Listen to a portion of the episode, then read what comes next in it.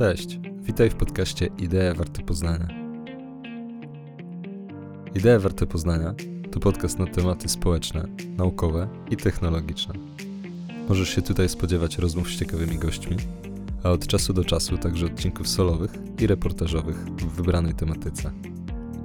Nazywam się Filip Andrzejak i zapraszam Cię na podróż po ideach, które ukształtują naszą przyszłość.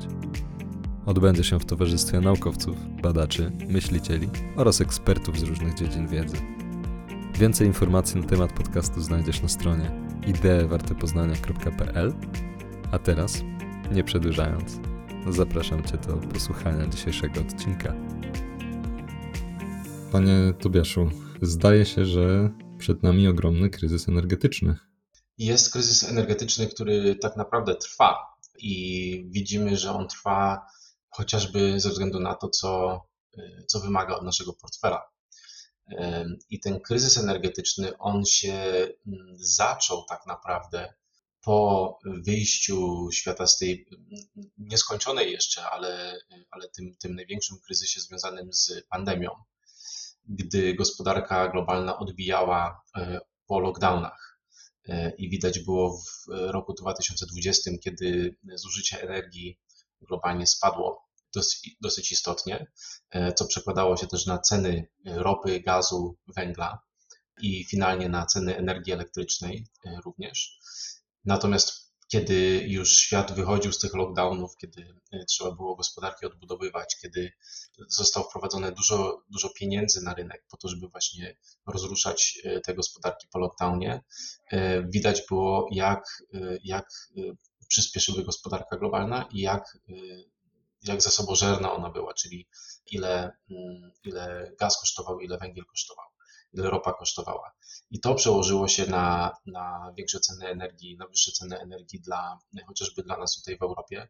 I pamiętamy, gdy były wprowadzane y, na szybko y, rekompensaty, czy tak naprawdę obniżane były też, y, obniżane były VAT. I dzięki temu, dzięki tym, tym obniżkom ceny energii, przynajmniej w tej, tej taryfie regulowanej, e, one spadły.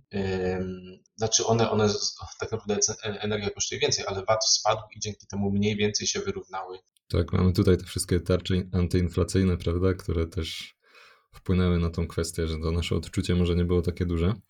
E, no ale zdaje się, że tak w krótkim terminie ta sytuacja chyba nie będzie się poprawiać, a raczej pogarszać. Przynajmniej wszystko na to wskazuje. Niestety. E, I i, I tak jak wychodziliśmy z tej, z tej pandemii i, i widzieliśmy jak wzrost zużycia energii e, i co przekładało się na ceny energii elektrycznej również, e, no to później mieliśmy do czynienia właśnie z rozpoczęciem się wojny w Ukrainie, czego, czego konsekwencją naturalną było to, że zostały wprowadzone embarga. I, mm, I tak jak nie uczestniczymy bezpośrednio w wojnie takiej takiej militarnej, no to mamy do czynienia z, z konfliktem, który przekłada się na, na surowce i na cenę e, surowców. E, I to jest, to jest teraz ten kryzys energetyczny, który tak naprawdę troszkę się zaczął po pandemii. No teraz widać, że on jest w, w pełnej swojej mocy.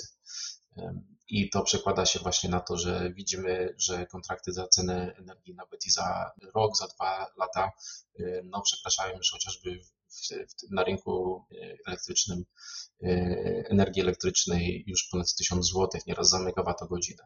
To nie znaczy, że to będzie taka, taka cena mm, średnia, dlatego że w tym momencie to są kontrakty na, na dłuższy czas. Oczywiście rynek energii jest bardziej złożony niż, niż tylko to, co jest kupowane w Bejsie w tym momencie, ale możemy się spodziewać, że po prostu będziemy płacić więcej e, przez parę lat. E, przez to, że po pierwsze mamy, mamy problem z dostępem do gazu, bo skoro odcinamy się od Rosji, to będziemy musieli ten gaz e, po prostu kupować z innych regionów świata. LNG, który też był zasadniczo droższy niż, niż ten, który szedł z, z Rosji bezpośrednio, jest, jest i będzie trochę droższy. No i rynek, y, no i węgiel też, tak, dlatego że z Rosji też węgiel był sprowadzany.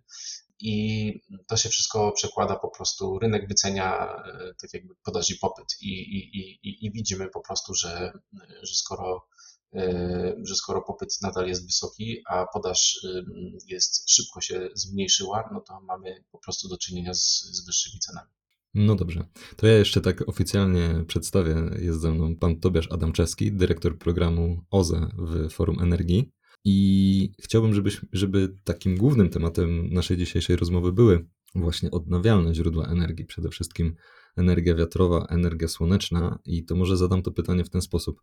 Czy gdybyśmy mieli teraz odpowiednio dużo, za chwilę sobie pewnie porozmawiamy o tym, co to znaczy odpowiednio dużo, ale odpowiednio dużo wiatraków, odpowiednio dużo paneli e, słonecznych, czy ten kryzys by nas nie dotyczył? Wiem, że to pewnie będzie bardziej skomplikowana odpowiedź niż proste tak albo proste nie, więc zostawię tutaj furtkę na odpowiedź tak, ale lub nie, ale. Byłby mniej dotkliwy, a przynajmniej byłby mniej przerażający. E, w ten sposób odpowiem. I chciałbym może podać, możemy zacząć od, od, od takiego najmniejszego przykładu, czyli od takiego przykładu mikro. Widzimy, że w Polsce powstało bardzo dużo mikroinstalacji. Tak, jest, jest, jest ponad milion prosumentów w tym momencie, czyli e, gospodarstw domowych, chociaż biznes też może być prosumentem, ale powiedzmy, że gospodarstw domowych, które zainwestowały panele fotowoltaiczne, we własne źródła e, energii odnawialnej. I powiedzmy, że w tym przykładzie e, te, te gospodarstwa domowe również zainwestowały w formę ogrzewania się poprzez elektryfikację, czyli chociażby zainstalowanie pomp ciepła. I tu już jest tak jakby ten pierwszy krok, taki, taki widoczny i bezpośredni, który pokazuje nam, co dają nam nowe technologie i w jaki sposób mogą nam y, zabezpieczyć to y, bezpieczeństwo energetyczne.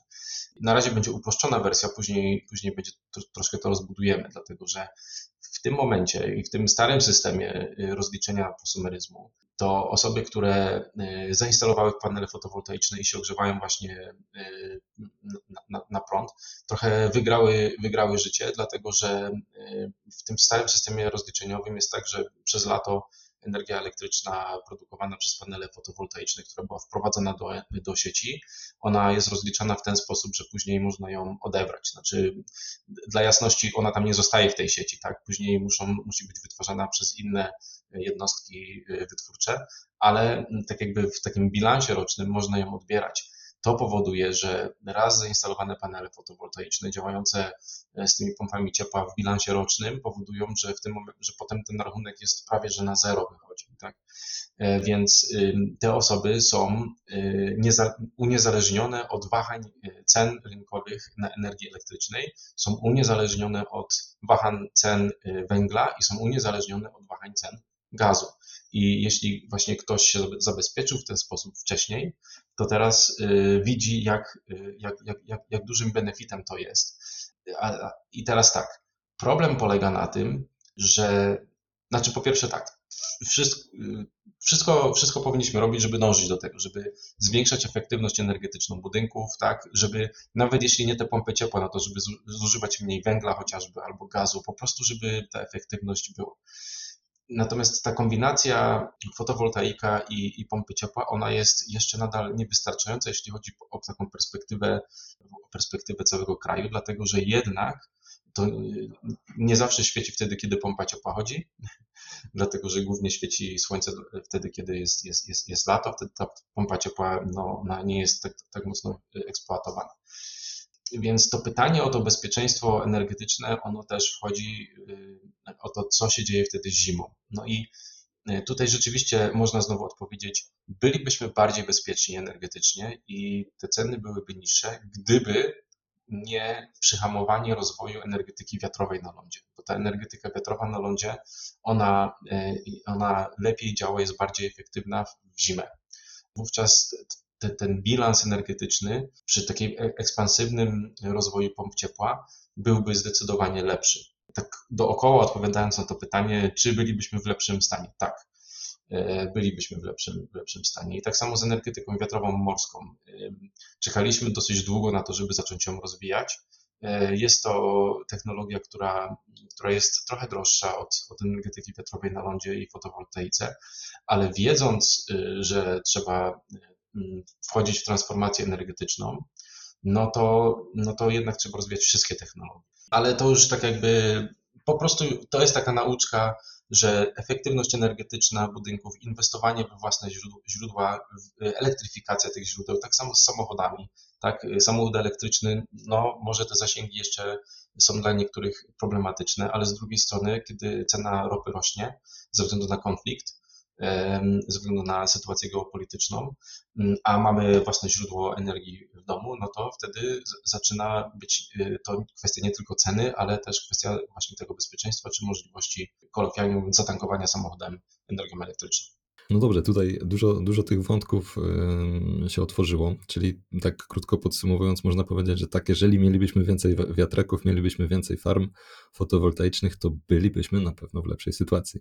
Ale jak to mówi mądry Polak po szkodzie, no jesteśmy w sytuacji, w jakiej jesteśmy, musimy spojrzeć w przyszłość i zastanowić się, e, co robić dalej.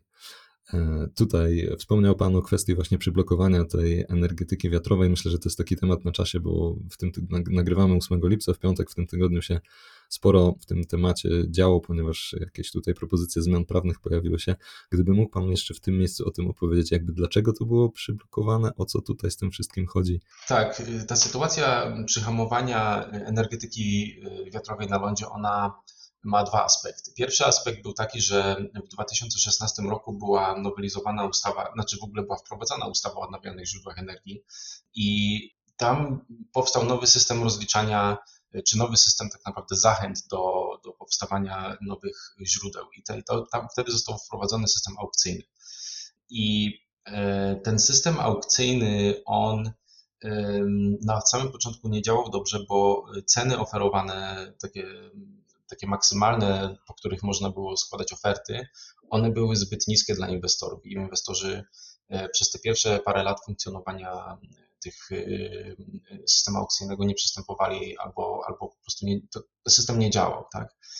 Bo jednocześnie e, weszła tak zwana ustawa odległościowa, czyli taka ustawa, która spowodowała, że jeśli wiatrak jest blisko, blisko domów albo parków narodowych, albo E, albo tego typu przestrzeni, no to nie mógł być wybudowany, nie dostawał pozwolenia na budowę.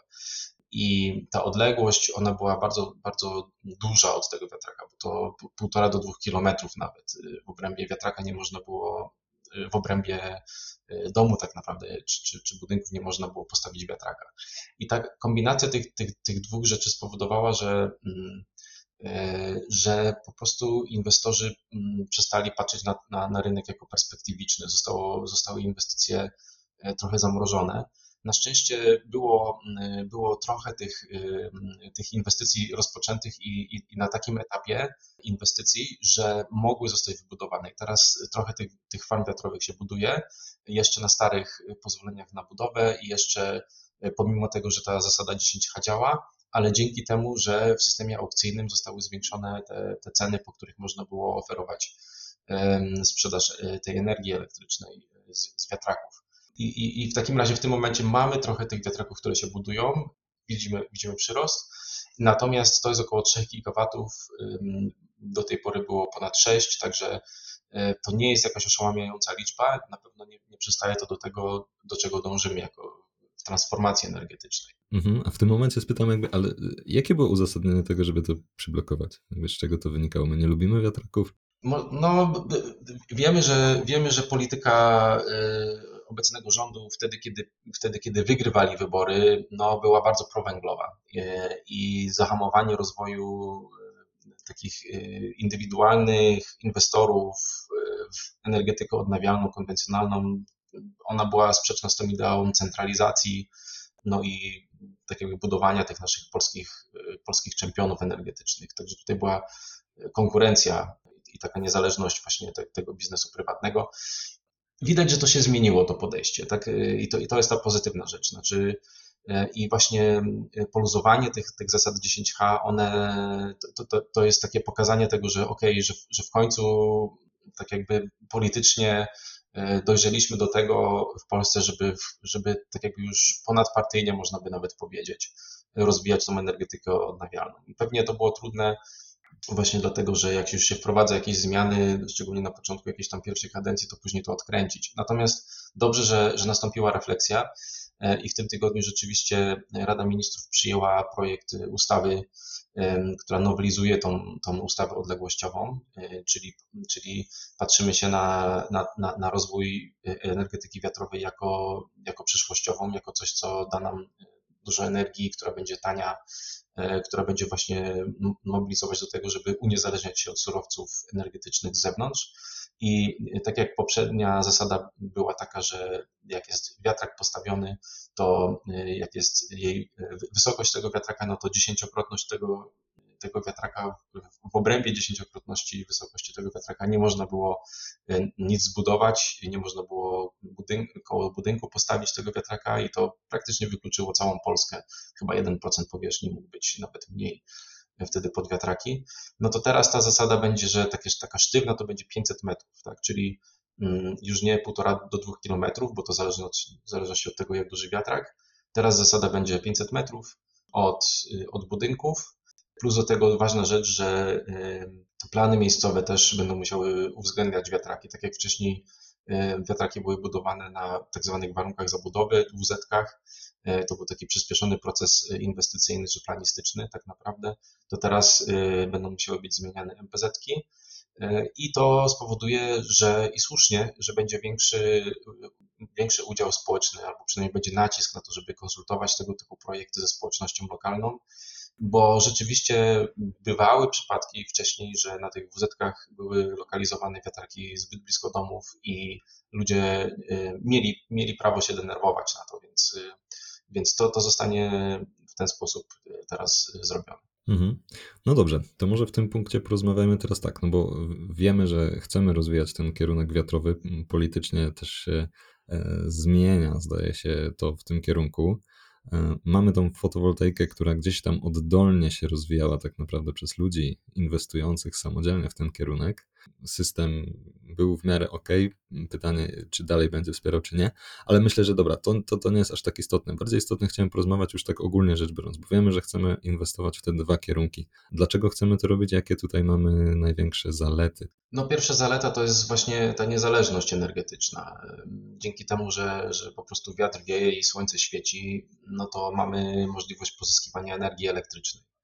I patrząc w ogóle perspektywicznie lata, lata, dekady do przodu, no to widzimy, że ta energia elektryczna, którą, która będzie produkowana właśnie z wiatru czy ze słońca, ją można wykorzystywać nie tylko do tego, żeby był prąd w gniazdku, y, ale też do tego, żeby y, chociażby zasilać y, elektrolizery. I elektrolizery to są, to są takie urządzenia, które rozszczepiają wodę na tlen i wodór. E, i później ten wodór, on, on wtedy może być wykorzystywany jako nośnik energii. I w wielkim skrócie możemy wtedy zastępować chociażby ropę albo gaz ziemny albo węgiel wodorem, który będziemy wytwarzać dzięki energii elektrycznej z wiatru czy ze słońca. I, i te elektrolizery też mogą mogą chodzić wtedy, kiedy jest nadmiar energii, bo bardzo dużo będzie świecić słońce albo będzie bardzo mocno wiać. I to jest taki, y, taki element uzupełniający system elektroenergetyczny, ale też uzupełniający w ogóle bilans energii w nośnikach, y, czyli tam, gdzie będzie potrzebny. W przyszłość właśnie mm, takiego miksu energetycznego w Europie i w ogóle na świecie tak naprawdę, ona, on będzie polegać głównie na, na rozbudowie właśnie źródeł wiatrowych, czy to na lądzie i na morzu, plus y, fotowoltaice, tam, tam gdzie będzie to możliwe i uzasadnione środowiskowo, plus bardzo możliwe, że będzie trochę atomu. Y, natomiast, y, natomiast to, to wszystko będzie uzupełniane wodorem, który będzie produkowany albo u nas, albo też za granicą i, może transportowany w, postaci amoniaku ale do, powinniśmy dążyć do tego właśnie, właśnie przez tą nauczkę, którą mieliśmy, żeby jak najwięcej mieć źródeł wytwarzania, wytwarzania OZE u nas, nie hamować tego procesu i właśnie rozwijać tą y, zieloną, zielony wodór po to, żeby y, się jak najbardziej uniezależnić od, od dostawców spoza chociażby Unii Europejskiej. Czyli założenie jest takie, mamy to u siebie, produkujemy to u siebie z wiatru, który wieje u nas, ze słońca, które na nas śmieci. Oczywiście od kogoś musimy kupić, albo musimy sami zbudować, albo od kogoś musimy kupić panele, musimy kupić wiatraki. To pewnie też kwestia do podyskutowania, ale zakładam, że możemy przyjąć, że no mimo wszystko to jest zdecydowanie prostsze, bo już później na bieżąco nie musimy dokupywać gazu czy węgla, czy czegoś, co będziemy spalać na bieżąco, tak? Czyli robimy raz inwestycję i starczy nam na x dziesiąt e, lat produkcji u nas, czyli już na taką prostą, e, ekonomiczną logikę, no to, to ma większy sens. I tak jak Pan powiedział, to znaczy, że też e, produkując du odpowiednio dużo tej energii, będziemy mogli wyjść nie tylko w energetykę, ale też przejść do napędzania innych gałęzi gospodarki, jak rozumiem, no bo tu mówimy też o napędzaniu przemysłu, o tym, żeby wejść gdzieś do transportu, do ogrzewania i tak dalej, czyli zmienić jakby zupełnie to podejście, tą strukturę. No wiemy, że to też jest potrzebne z tego względu, żeby odejść od paliw kopalnych, tu nie będziemy dyskutować, myślę, tego wątku, natomiast jest, y, jest to uzasadnione już y, mocno zmianami klimatycznymi i tym, że musimy reagować, także to zostawmy sobie na boku, ale to zapytam w takim razie, no dobra, to jakie są największe wady Zanim wejdziemy w wady, jeszcze tylko, jeszcze tylko jedna e, ważna rzecz mi się wydaje, bo jak my myślimy energia, to najczęściej myślimy o prądzie, o energii elektrycznej, a tak naprawdę w tym bilansie energetycznym to jest około 20-25% energii zużywanej w gospodarce.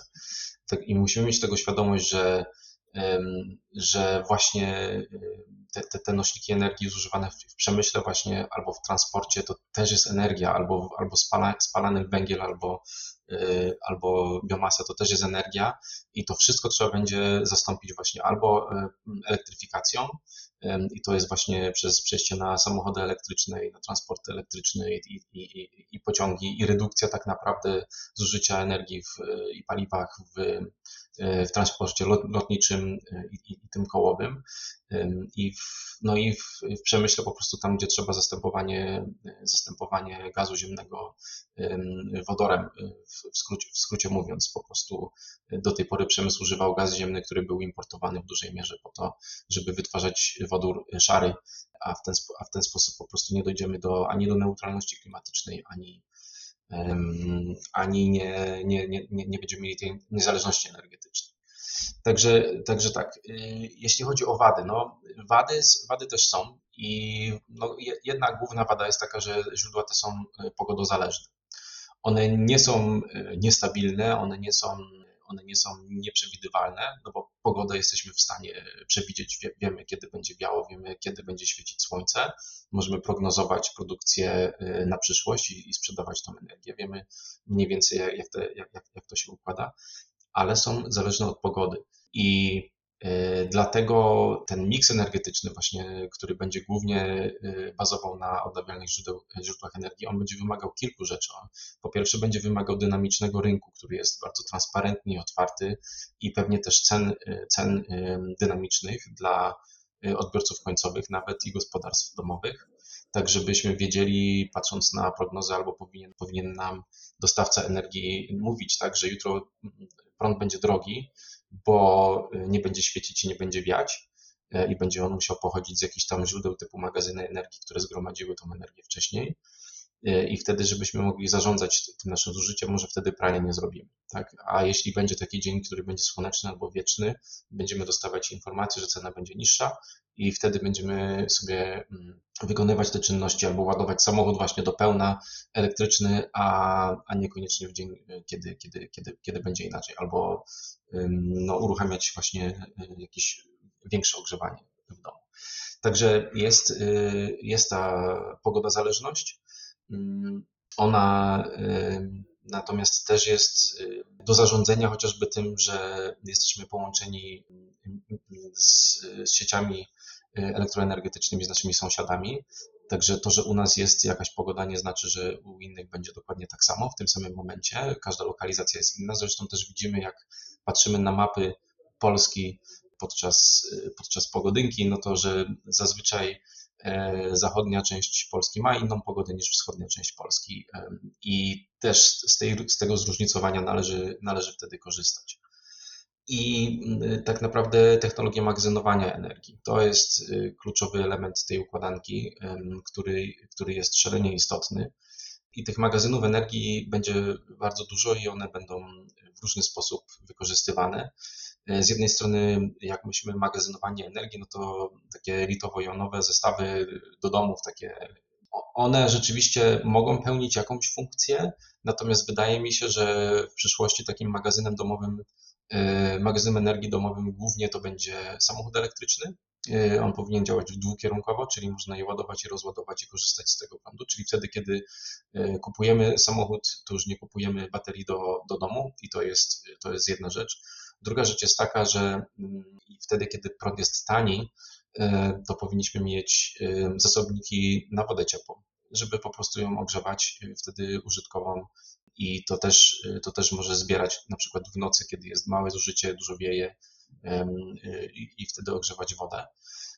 Ale mogą być też bardziej złożone magazyny energii czy skomplikowane systemy, chociażby właśnie wodorowe, gdzie wytwarzanie i przechowywanie wodoru może być magazynem, albo y, też szczytowo-pompowe. Wiemy, że rząd teraz patrzy się na to, żeby rozbudowywać elektrownie szczytowo-pompowe i to jest dobry kierunek, o ile nie ingeruje w, w ciek rzeki, żeby tam nie przegradzać. No, to, to, to jest ważne, żeby nie zabijać żeby nie zabijać przyrody, ale żeby robić to z głową. No dobrze, jakby tutaj e, kroi się dużo zmian, szereg tych rzeczy do zrobienia. To jak się do tego zabrać? Co my powinniśmy y, robić, żeby tą transformację skutecznie prowadzić? Bo powiedział Pan o tej wizji takiej długoterminowej. Ja myślę, że ona jest y, fajna, ciekawa i taka też ambitna, żeby do tego dążyć. Natomiast jak, co robić teraz tak naprawdę, żeby. Z perspektywy gospodarstwa domowego przede wszystkim efektywność energetyczna. To jest tak jakby to jest mus, czyli y, jeśli mamy E, kolokwialnie mówiąc, dziurawy dom, e, gdzie, gdzie po prostu dużo energii cieplnej w szczególności ucieka w zimę, to, to wymiana stolarki okiennej i e, termomodernizacja, czyli ogrzewanie, ogrzewanie, ocieplanie ścian, to jest numer jeden. I bo nawet jeśli mamy źródło ogrzewania, które jest na przykład węglowe i truje nas i sąsiadów i tak dalej, to termomodernizacja spowoduje, że tego węgla zużyjemy mniej i to się zwróci taka inwestycja. Naprawdę to jest, to jest numer jeden. E, dwa, oczywiście wymiana e, źródeł ciepła i jak już mamy możliwość termomodernizacji, to też można skorzystać z dotacji z programu Czyste Powietrze, chociażby odliczyć te elementy od, od podatku. Zainwestujmy w to i wymieńmy sobie na pompę ciepła, tak, bo, bo ona będzie efektywnie pracować przy termomodernizowanym domu i na lata będzie nam służyć i nie będziemy musieli e, ani nosić tego węgla, ani go kupować i, i, będziemy trochę niezależni od tych wahań cen węgla. Oczywiście, jeśli też będziemy mieli własne źródło energii. W tym momencie, no, no niestety, te, te zasady rozliczania e, prosumentów się zmieniły i ten zestaw fotowoltaika i pompa ciepła, ona nie jest aż tak opłacalna, jak kiedyś była, no ale mówię, są dotacje, można odliczać od podatków, no i też y, to, to są inwestycje, które się zwracają po iluś tam, po, po 10 czy iluś latach i potem to jest. Więc to jest, to jest istotne.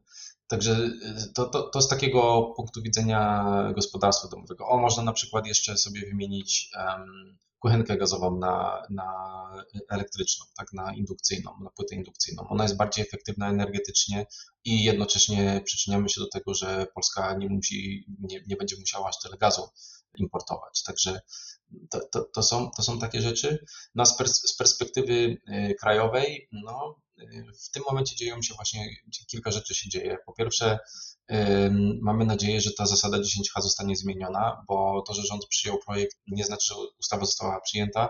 Jeszcze idzie do Sejmu, prezydent będzie musiał podpisać, także trzymamy kciuki i kibicujemy, żeby to się, to się udało. I e, w tandemie też Ministerstwo Klimatu wypuściło takie rozporządzenie, które mówi o tym, że aukcje będą na te duże systemy ozowe jeszcze przeprowadzane, czyli będzie wsparcie inwestycyjne po to, żeby rozruszać dalej ten, ten sektor i, i, i jeśli właśnie jedno z drugim pójdzie w parze, to powinno się, ta, ta, ta transformacja powinna przyspieszyć. Mamy problemy w tym momencie z, z ilością mocy przyłączeniowych, czyli mamy sieci elektroenergetyczne, które nie są koniecznie przygotowane do tak szybkiej ekspansji źródeł odnawialnych, ale też tutaj my z Forum, Forum Energii razem z ekspertami i też przy współpracy z administracją publiczną będziemy szukać sposobów na to, żeby właśnie usuwać te bariery administracyjne, żeby można było szybciej e, przyłączać nowe źródła do sieci, i także i administracyjne, i takie, e, takie trochę techniczne, e, żeby tych mocy, mocy było jak najwięcej. I, i, wtedy, I wtedy mi się wydaje, że będziemy widzieć tak dynamiczny wzrost OZE w Polsce, i będzie można powiedzieć, że, że już, już będziemy na dobrej drodze. Tak, tak jakby widzę, widzę światełko w tunelu. Niestety to światełko w tunelu pojawiło się dopiero wtedy, kiedy zauważyliśmy, jak bardzo jesteśmy uzależnieni od importu paliw kopalnych, ale no to jest tak jakby no, taka konsekwencja, która jest, można by powiedzieć, pozytywna, bo, bo w końcu zdaliśmy sobie sprawę, że ta polityka klimatyczna Unii Europejskiej, która była widziana w Polsce jako coś, co jest forsowane na nas i tego nie chcemy, w końcu dostrzegamy jej, jej plusy. No tak, doszliśmy do ściany, y, dopiero zauważyliśmy. No, pewnie inaczej sytuacja by wyglądała, gdybyśmy sami mieli tutaj ogromne złoża gazu ziemnego, ropy naftowej e, i węgla, to moglibyśmy może faktycznie tak dyskutować, że nie, nie, nie, mamy tutaj swoje, to sobie będziemy to radośnie palić już y, odkładając na bok kwestie klimatyczne, tak, patrząc na całą gospodarkę, no ale nie mamy, nie? Więc, więc nie jesteśmy. No dobrze, ale teraz zastanawiam się jeszcze w tym kontekście, no bo długoterminowo powiedzmy, że nabudujemy bardzo dużo tych e, mocy wiatrowych, mocy słonecznych, będziemy mogli produkować tą energię w cudzysłowie na, na górkę, z tego wytwarzać sobie chociażby wodór, który będziemy w inny sposób wykorzystywać. Ale w międzyczasie, załóżmy, że zwiększamy udział wiatru, zwiększamy udział słońca, no ale czymś musimy się zbilansować. Czym powinniśmy to robić? Na razie mamy y, jeszcze sporo węgla w systemie y, i on, y, on działa. Mamy, mamy ponad 70% produkcji właśnie z, z węgla i jest też rynek mocy, który go wspiera, tak żeby, żeby po prostu był, był opłacalny. I z, z analiz, które, które mamy, wynika, że przynajmniej te analizy, które powstawały przed, przed, przed wojną, pokazywały, że, że ten węgiel będzie coraz mniej ekonomiczny, coraz, coraz mniej opłacalny w systemie i sama ekonomia wymusi zastępowanie go jednostkami gazowymi, które, które niekoniecznie są y, po to, żeby działały w sposób ciągły, ale w, w taki sposób, żeby uzupełniały miks właśnie i bilansowały system wtedy, kiedy nie, świe, nie świeci słońce i nie wieje wiatr. I w tym momencie może się to wydawać y, dosyć kontrowersyjnym pomysłem ze względu na to, że że właśnie mm, chcemy się, chcemy się uniezależniać jak najbardziej od importu gazu. Natomiast my patrzymy na gospodarkę holistycznie i widzimy kilka rzeczy. Po pierwsze, e, że od gazu trzeba będzie odchodzić i nie możemy, nie możemy wchodzić w tak jakby ciemno w jak najwięcej gazu w elektroenergetyce, ale będzie tam potrzebny. W związku z czym patrzymy na y, przemysł jako to miejsce, gdzie zresztą jest zużywane najwięcej gazu ziemnego, jako potencjał do tego, żeby redukować import y, gazu ziemnego, chociażby dzięki temu, żeby przemysł zaczął produkować i wykorzystywać zielony wodór. Czyli ta transformacja, ona jest, y, ona się musi zacząć od przemysłu. Tak? I, I dzięki temu, że właśnie te, ta zasada 10H będzie poluzowana, to jest perspektywa i szansa na to, że w drugiej połowie tej dekady przemysł będzie razem z deweloperami działał w tandemie, żeby pozyskiwać energię elektryczną zieloną, po to, żeby wytwarzać, y, y, wytwarzać zielony wodór do swojej produkcji, dzięki, dzięki czemu będzie mógł uwalniać albo będzie mniej importować y, gazu ziemnego, a ten gaz ziemny, który by był przez nich wykorzystywany, poszedłby wtedy w elektroenergetykę i tam wykorzystywany właśnie do bilansowania systemu elektroenergetycznego. I to jest, y, to jest tak jakby jeden ważny, jedna ważna zmiana, która musi się w naszej gospodarce y, zadziać. I do tej pory ten wodór był widziany trochę jako science fiction, natomiast w, no, w Brukseli już od dawna się mówi, zresztą powstała strategia unijna. Polska zresztą też ma swoją nową, ma swoją strategię y, o, o wodorze. Natomiast te ambicje, czy tak naprawdę, no ja nie mówiłbym ambicje, no bo to jest po prostu konieczność tak, rozwoju zielonego wodoru jest tym, tym kluczowym elementem, który spowoduje, że nie będziemy musieli więcej gazu sprowadzać, a jednocześnie nasza gospodarka się nie zmieni. To jeszcze tak może wspomnimy, y, dlaczego ten gaz jest w cudzysłowie fajny. Tak, no, jest to też paliwo y, kopalne, ale ma pewne y, przewagi, jak rozumiem, w stosunku chociażby do węgla i stąd też jego popularność jako takiego źródła właśnie uzupełniającego, no, może nawet w Europie Zachodniej bardziej niż u nas, bo tam OZE też jest mocniej rozwinięte, prawda? Tak, znaczy to nie, nie, nie, nie, nie, powiem, że to jest fajne, bo, bo jednak jest to paliwo kopalne, które ma swój ślad węglowy, ono jest dosyć istotne. Nie tylko dlatego, że że, że po, po, po spaleniu metanu to mamy, mamy też gaz mamy CO2, ale metan też ulatnia się w, w całym łańcuchu dostaw i to jest, to jest nie, bardzo ponętny gaz cieplarniany. Także tutaj po, jego tak jakby walor polega na tym, że można szybciej e, te elektrownie gazowe dostosowywać do produkcji e, energii elektrycznej wtedy, kiedy są wahania ze względu na pogodę, e, niż, niż, te, niż te węglowe, tak, i, i niż energetyka jądrowa, więc to jest ten plus.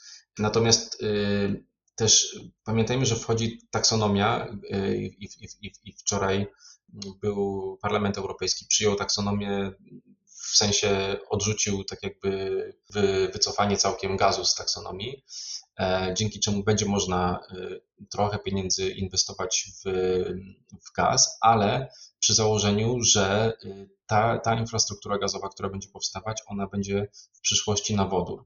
I o ile w tym momencie wodór zielony powinien być wykorzystywany głównie w przemyśle, bo tam się najbardziej to opłaca i to jest naj, najbardziej istotne, to w przyszłości, jeśli ta infrastruktura gazowa rzeczywiście będzie tak budowana, żeby można było w niej wykorzystywać wodór, to nie będzie tak zwanego lokinu e, technologicznego, czyli to nie będzie tak, że będziemy mieli dużo gazówek postawionych, które za 10-15 lat trzeba będzie porozbierać, bo, bo nie będziemy chcieli gazu ziemnego, ale będziemy mogli zacząć e, e, stosować albo do mieszka, albo w końcu całkiem przejść na, na, na, na zielony wodór. Więc, mm, więc to nie jest tak, że że, że to jest najlepsza opcja, żeby mieć jak najwięcej gazu ziemnego w elektroenergetyce, ale widzimy, że po prostu no, będzie trochę musiało jego być. Mhm. Hmm. Ja też tutaj zrobię małą autoreklamę, bo jeden odcinek na temat wodoru, też osobny cały, e, zdarzyło mi się nagrać jeszcze w zeszłym roku, także to też polecam. Ale e, też ostatni odcinek, który właśnie wypuściłem na temat odnawialnych źródeł energii, też był na temat biogazu mm, i potencjału biometanowego. E, z profesorem Jackiem Dachem sobie rozmawialiśmy na ten temat. A co, co pan myśli też o tym kierunku, jako wykorzystanie biogazu, biometanu ewentualnie jako uzupełnienia tego systemu energetycznego? Zdecydowanie też potencjał biometanu jest niewykorzystany w Polsce i powinien być. I mm, jest y, kil, kilka rzeczy. Znaczy, po pierwsze, tak, dotychczasowy system wsparcia produkcji energii z biogazu, on powinien być trochę zmodyfikowany, bo on po prostu daje pieniądze za to, że się produkuje z biogazu energię elektryczną przez turbinę, a tak naprawdę y, gaz, y, ten biogaz, on jest sam w sobie nośnikiem energii, który powinien być traktowany z większym szacunkiem, czyli jako, jako magazyn energii, jako coś do bilansowania systemu, a nie do ciągłego wytwarzania. Więc w przyszłości wydaje mi się, że, że, że można by pomyśleć o, to, o tym, żeby zmienić kierunki wsparcia z takiego ciągłego na taki właśnie bilansowy.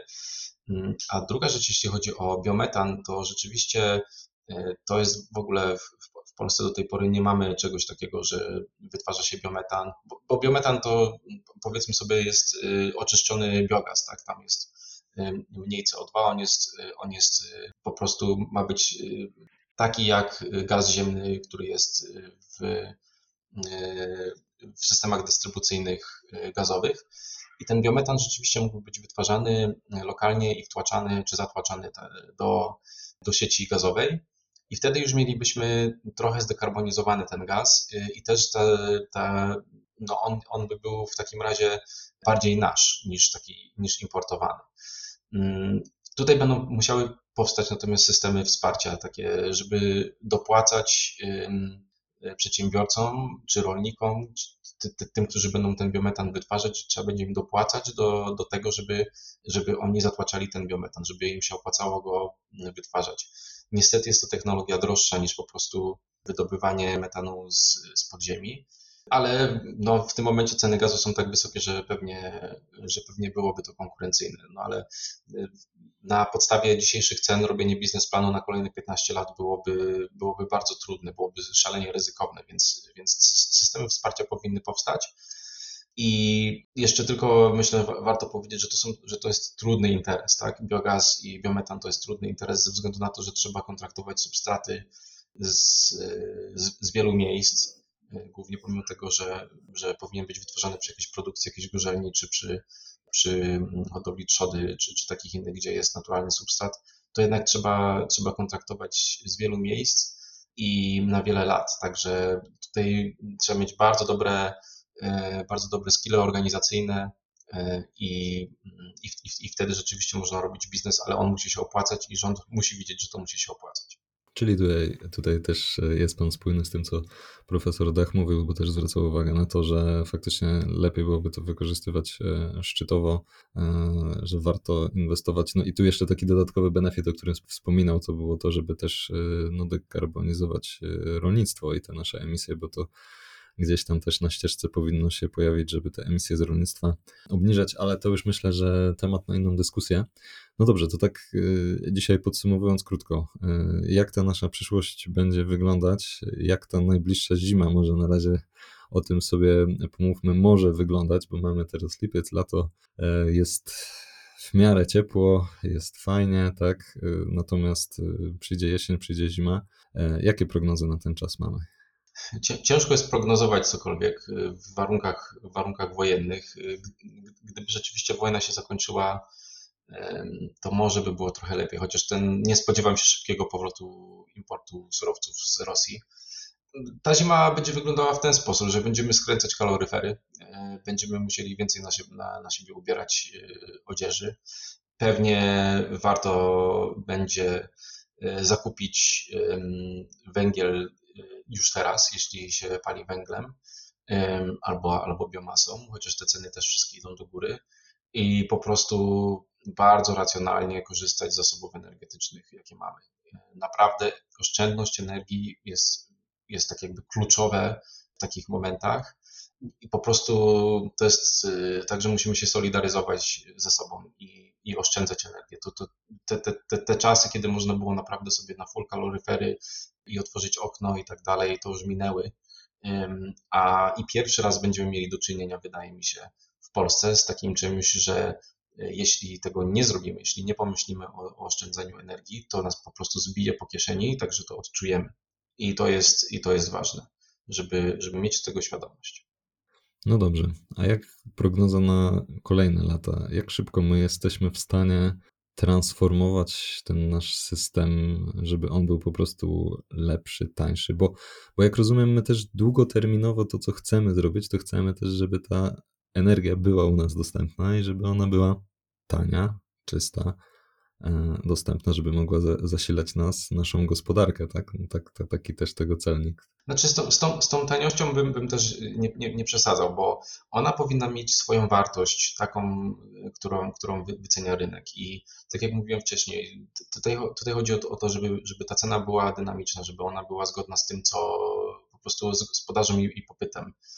I szanujmy tą energię po prostu, bo wtedy, kiedy jest po prostu tania, regulowana energia, która w naszym budżecie domowym po prostu nawet jej nie widać, no to wtedy jej nie szanujemy. A teraz zaczęliśmy szanować energię, więc ten, ten, y, ta, ta energetyka przyszłości, ona będzie rzeczywiście wyglądała w ten sposób, że będziemy mieli, mam nadzieję przynajmniej, dużo źródeł odnawialnych, y, które będą się ciągle rozwijały. Będziemy mieli prężnie działający właśnie sektor deweloperski, który będzie działał pełną parą przez jakiś czas. Będziemy mieli dalej rozwijający się prosumeryzm, czyli będziemy mieli własne źródła y, energii i, mm, i, ta, i ta energia, ona będzie coraz mniej, właśnie ta energetyka będzie coraz mniej uzależniona od importu paliw kopalnych a, i też będzie coraz, y, coraz, coraz, coraz bardziej przyjazna dla, dla, dla klimatu.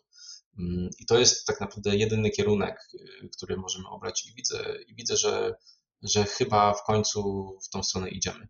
Teraz rząd będzie szykował nowy, y, nową politykę energetyczną państwa i, i Krajowy Plan Energii na rzecz Energii i Klimatu, która będzie patrzeć do roku 2040 nawet jak będziemy chcieli rozwijać właśnie nowe źródła, jak ten miks będzie wyglądał w kontekście całej gospodarki. I tutaj ważne, żeby, żeby pilnować właśnie, żeby też współpracować, ale żeby, żeby patrzeć władzy na ręce, żeby te cele były przystosowane do obecnej sytuacji, żeby one nie były po prostu tak, tak, tak lightowo traktowane jak do tej pory.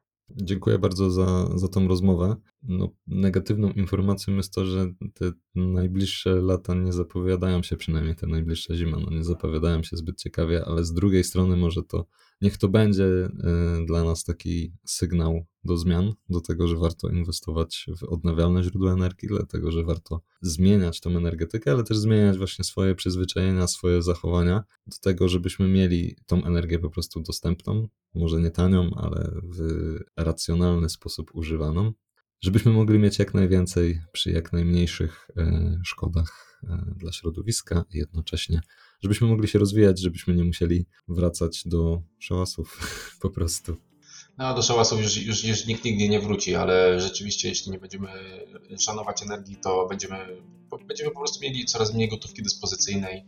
E, zamiast e, na przyjemności typu wyjście z kaw na kawę albo do kina z przyjaciółmi, będziemy wydawać na, e, na po prostu na ogrzewanie się i na, do, na dojazdy, bo, bo wszystkie nośniki będą drogie. Także szanujmy, szanujmy energię, szanujmy siebie i miejmy pieniądze na to, co, co jest ważne w życiu, a niekoniecznie szastanie ich na, na, na nieefektywną wykorzystanie energii. Super, dziękuję bardzo za rozmowę. Dziękuję również.